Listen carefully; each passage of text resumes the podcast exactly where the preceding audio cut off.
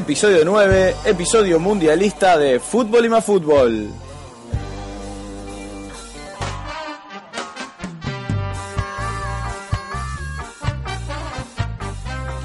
A solo dos días y algunas horas del Mundial, un repaso sobre los amistosos, los lesionados y las noticias más importantes de las elecciones que poco a poco van llegando a Brasil.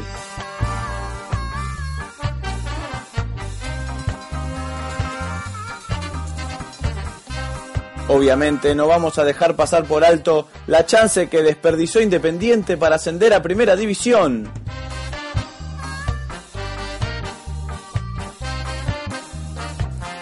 Y ahora entonado se le viene Huracán.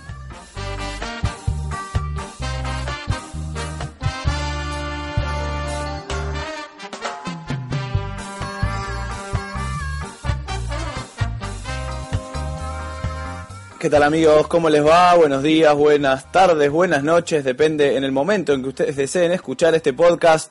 Aquí estamos para grabar el episodio número 9 de Fútbol y más Fútbol, ya metiéndonos de lleno en lo que será este mundial, este mundial que nos toca cerquita, a unos pocos kilómetros de aquí. La selección argentina ya viajó hoy por la tarde rumbo a Belo Horizonte y de ahí partirá a Ciudad Galo donde se hospedará la selección argentina comandada por Sabela. Ya arrancó el sueño mundialista.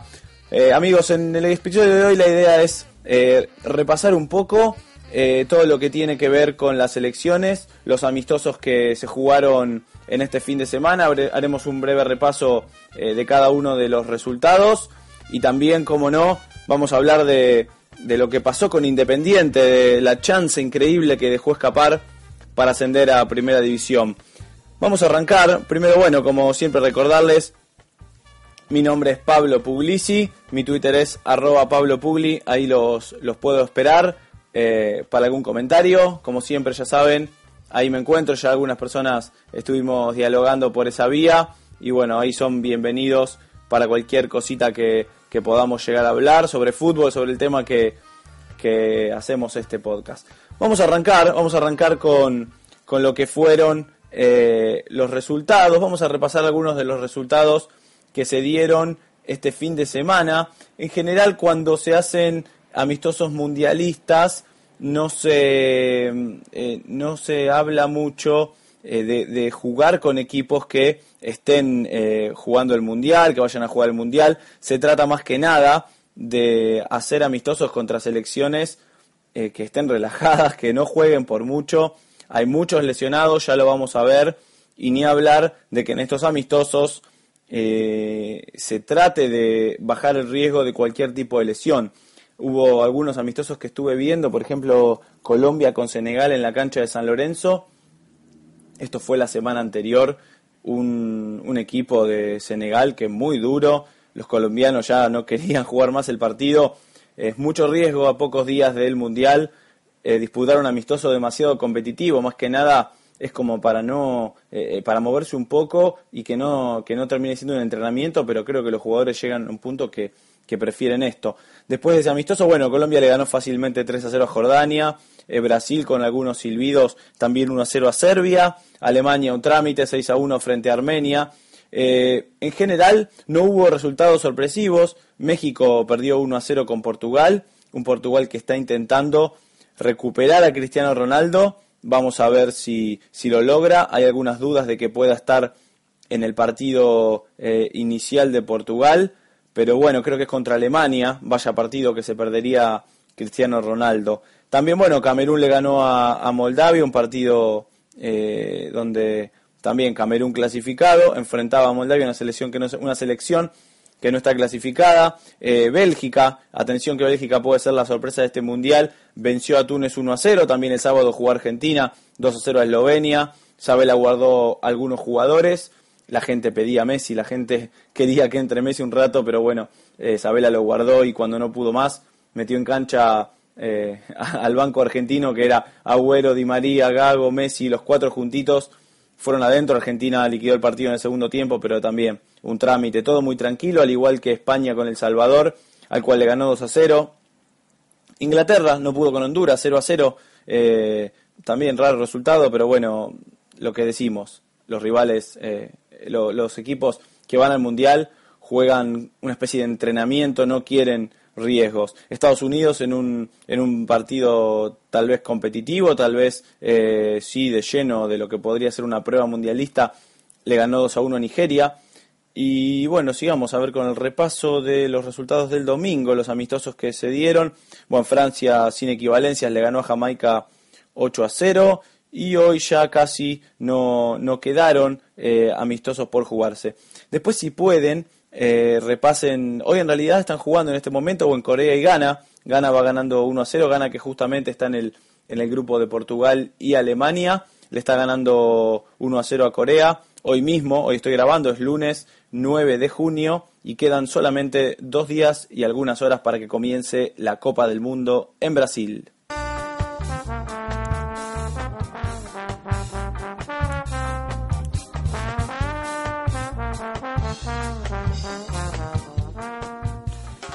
Uno de los temas de los cuales eh, estábamos hablando al principio es la cantidad de, lesionados que tiene este mundial. Eh, vamos a intentar hacer un repaso por los principales protagonistas eh, que a causa de las lesiones se van a perder este Brasil 2014. Más allá de los jugadores que destacados de, digamos, de Europa o del mundo que, que no, no van a estar porque sus selecciones no clasificaron, dígase eh, Ibrahimovic, Bale, eh, Hamsik, Hamsik eh, Álava, Peter Sech, eh, esas son ausencias que bueno, que jugadores que lamentablemente por el bajo nivel de su selección no, no se pudieron clasificar. Pero hay jugadores que por lesiones, increíblemente en los últimos días, se, se pierden la Copa del Mundo. Las más notorias son, como todos saben, la de Riverí y la de Reus. ¿Sí? Pero ellos no son los únicos. Vamos a hacer un repaso breve y van a ver que cuando los empezamos a nombrar todos en conjunto, eh, son muchos. Se podría armar tal vez hasta un equipo, hasta 11 de jugadores eh, que se van a perder este mundial. Recordemos, hace tiempo, Víctor Valdés de España, sí, el arquero del Barcelona, que ya no está más en el Barcelona, se va a perder este mundial. Eh, Gundogan también no va a jugar este mundial. Gundogan, el el turco, creo que es Gundogan, tampoco va a jugar el Mundial, o, Alemania, no, creo que el alemán, eh, creo que es alemán, sí señor, es alemán Gundogan. Eh, después también Montolivo, hace poco, fractura de tibia para Italia, tampoco se va a perder, eh, tampoco va a estar en este Mundial Montolivo, Ricardo Montolivo. Thiago Alcántara, el jugador del Bayern Múnich, de España, tampoco va a estar en este Mundial por lesión. Son todos jugadores que eh, hace algunos días, o algunos más, otros menos, se fueron lesionando en sus, en sus equipos y van a quedar afuera de esta Copa del Mundo. También Van, der Bart hace muy poco, Walcott de Inglaterra, Jesús Navas de España, Kranjar de Croacia, Montes de México, como ya sabemos también Falcao, que estuvo en duda hasta, hasta hace muy poco, pero, eh, pero finalmente, pese a que puso todo en la recuperación, no llegó.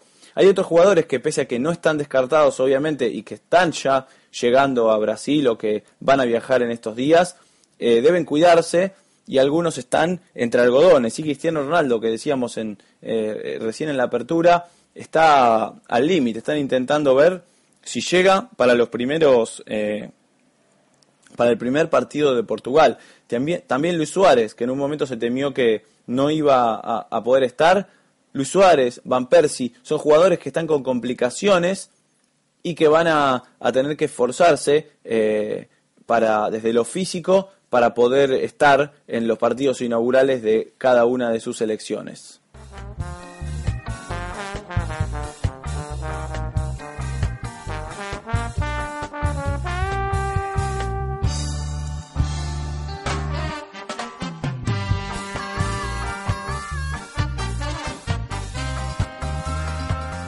Otro tema que, tiene en vilo a Brasil, eh, a Brasil país, a Brasil situación social, es eh, justamente eso, es la situación social que vive Brasil, una situación en la que, como todos saben, cuando llega un mundial, cuando llega un evento de, este tipo, donde el gobierno, eh, junto con un montón de empresas, invierte tanto dinero para que se pueda realizar la Copa del Mundo, eh, comienzan las protestas, comienzan las huelgas de las huelgas de eh, por ahí personas que están relacionadas al Estado y que no, no están de acuerdo en la inversión de semejante dinero eh, para realizar un mundial cuando por ahí ellos, dígase maestros, dígase médicos, están eh, pasando momentos complicados.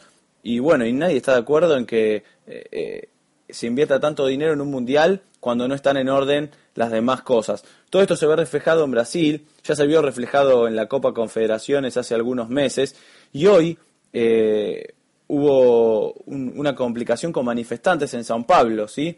En el medio de una huelga eh, que a solo tres días del Mundial eh, hubo un enfrentamiento entre policías con helicópteros y como 300 personas. La huelga empezó en uno de los, de los metros, ¿sí? en el subte de Brasil, en un conflicto gremial. ¿sí? Y eh, la, asamblea, digamos, de trabajadores del metro sostuvo mantener la huelga. hubo una reunión entre el gremio y los, y los asambleístas, digamos, y la gente que estaba en huelga, eh, y no se levantó la huelga. Eh, la protesta a través de, eh, de todos los medios que se pueden hacer, con pancartas diciendo que los maestros valen más que Neymar, ese tipo de protestas que siempre que hay estos eventos se ven en todos lados, siempre pretendiendo mejoras salariales. Bueno, embotellamientos sin precedentes en la ciudad, pese a que la justicia lo declaró ilegal, esto no se levantó, ¿sí?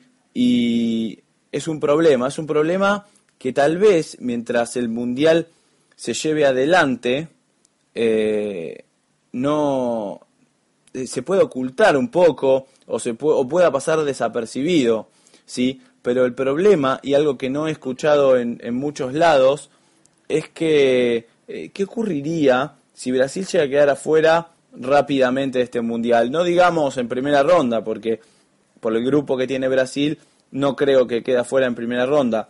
Pero ¿qué puede pasar si Brasil eh, queda fuera en octavos de final, en cuartos de final? Sería un tema complicado de, de sobrellevar eh, para la organización de este mundial. ¿Dónde van a, eh, de qué manera van a ocultar o van a hacer que no se note la gente que, que quiera manifestarse. Ya pasó en la Copa Confederaciones de gente que quiso eh, bloquear salida de micros y demás. Lo social en Brasil no es un tema menor y pese a que nadie lo dice ni nadie lo imagina tampoco, puede llegar a ser una gran complicación si Brasil queda fuera muy temprano de este mundial.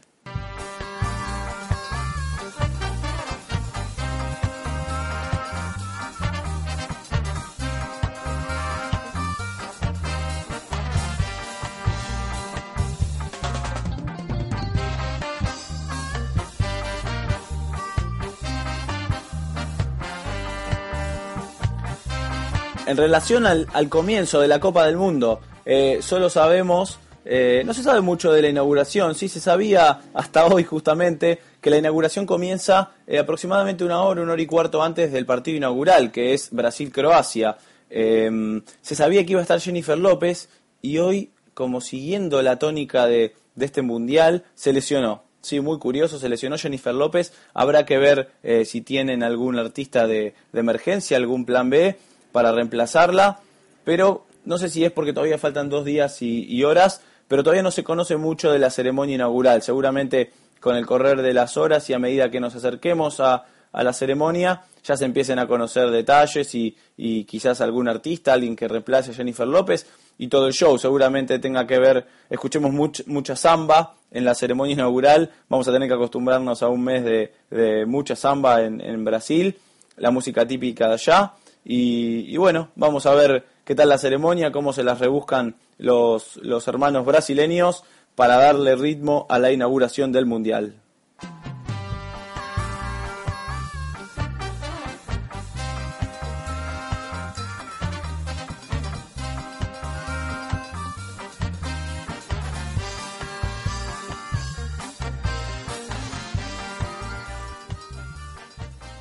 ¿Y qué hay? ¿Qué hay para ver los primeros días de Brasil 2014? Vamos a hacer un repaso de los principales partidos que tenemos de acá al fin de semana.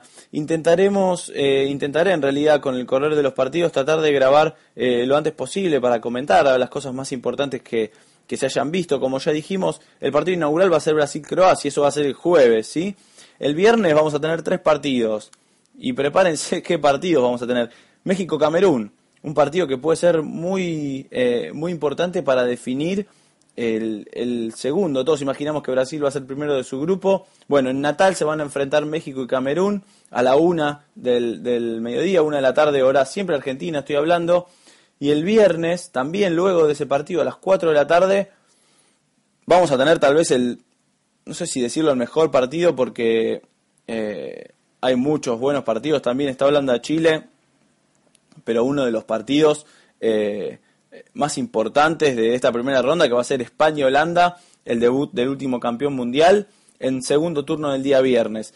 Y también el, tercer partido del viernes, Chile con Australia, un Chile que debuta y que obviamente eh, contra Australia no puede, no puede eh, dejar puntos en el camino si quiere aspirar a ser segundo o primero, ¿por qué no?, de su grupo. El sábado también vamos a hacer un repaso rápido de todo lo que tenemos el fin de semana. Colombia-Grecia, Costa de Marfil, Japón, esos partidos se jugarán el sábado. Eh, también Uruguay y Costa Rica. Y a las 6 de la tarde, Inglaterra-Italia. Qué partidito que tenemos el sábado. Eh, increíble para ver, para disfrutar Inglaterra-Italia.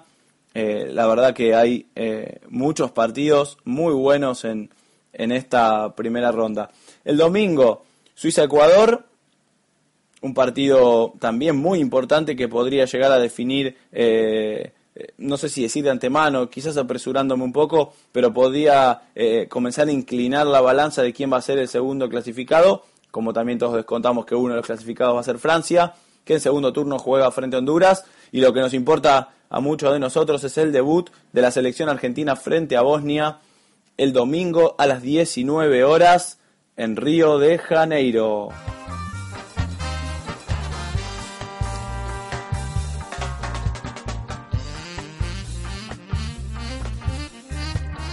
Y por último, para ir cerrando este episodio 9 de Fútbol y más Fútbol, nos vamos a desenfocar un poquito de este mundial. Vamos a intentar eh, en, poquitos minutos eh, ver qué pasó con Independiente. Eh, un Independiente al que no le pasó nada que no le haya pasado durante estas 39 tortuosas fechas que lleva disputadas en la B Nacional. 40 con la del otro día frente a Patronato, eh, un Independiente que creía que... ¿Quién no? ¿Quién no creía que Independiente ascendía el, el mismo domingo? Un Independiente que muy nervioso arrancó y ese gol que necesitaba para relajarse nunca llegó. Y como todos saben, a medida que corren los minutos en una situación como la que estaba Independiente, todo se hizo cuesta arriba, los nervios se notaban a la legua y ni hablar eh, cuando llegó el gol de Huracán porque Independiente tenía esa chance de aún no ganando ascender. El Huracán no tenía un partido fácil frente al Almirante Brown eh, en Casanova, un Almirante Brown que estaba comprometido, que no podía perder porque también perdía la categoría. Pero claro, cuando Huracán marca el gol, Independiente comienza a multiplicar sus nervios. Un Independiente que nunca encontró la fórmula, tuvo eh, algunos acercamientos más por eh, por, por, ir al arco, por, por, intentar como por inercia, porque saber, eh, por saberse como el protagonista del domingo de tener que ganar, pero nunca llegó con claridad.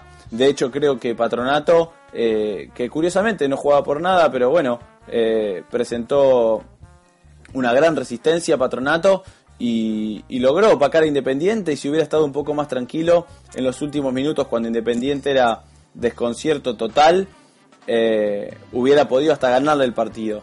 Pero bueno, Independiente muy nervioso, deberá jugarse la final el miércoles a las 14 horas en La Plata frente a Huracán. El que gane, señores, será un nuevo integrante de la primera división.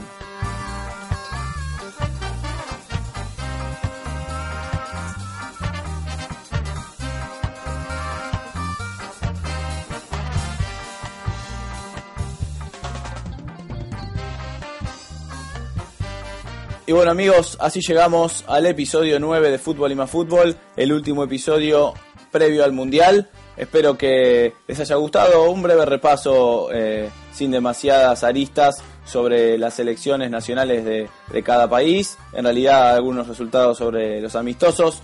Ahora comienza toda la información, ahora comienzan eh, todos los periodistas a viajar, en realidad están todos allá en Brasil, no queda ninguno acá. Eh, bueno, es un privilegio la verdad que ellos puedan estar allá, un privilegio para ellos, claramente nosotros tendremos que verlo acá por televisión. Eh, vamos a ver cómo arranca este mundial el, el día jueves, vamos a ver, vamos a, a, verlo por televisión, vamos a intentar descifrar desde acá qué es lo que propone cada selección. Vamos a ver si es un mundial plagado de, sorpresas o si es un mundial en el que más o menos eh, podemos llegar a adivinar en, los PRODEX que nos llegan todo el tiempo a nuestras computadoras eh, quiénes son los, los dos equipos por grupo que van a clasificar para los octavos de final.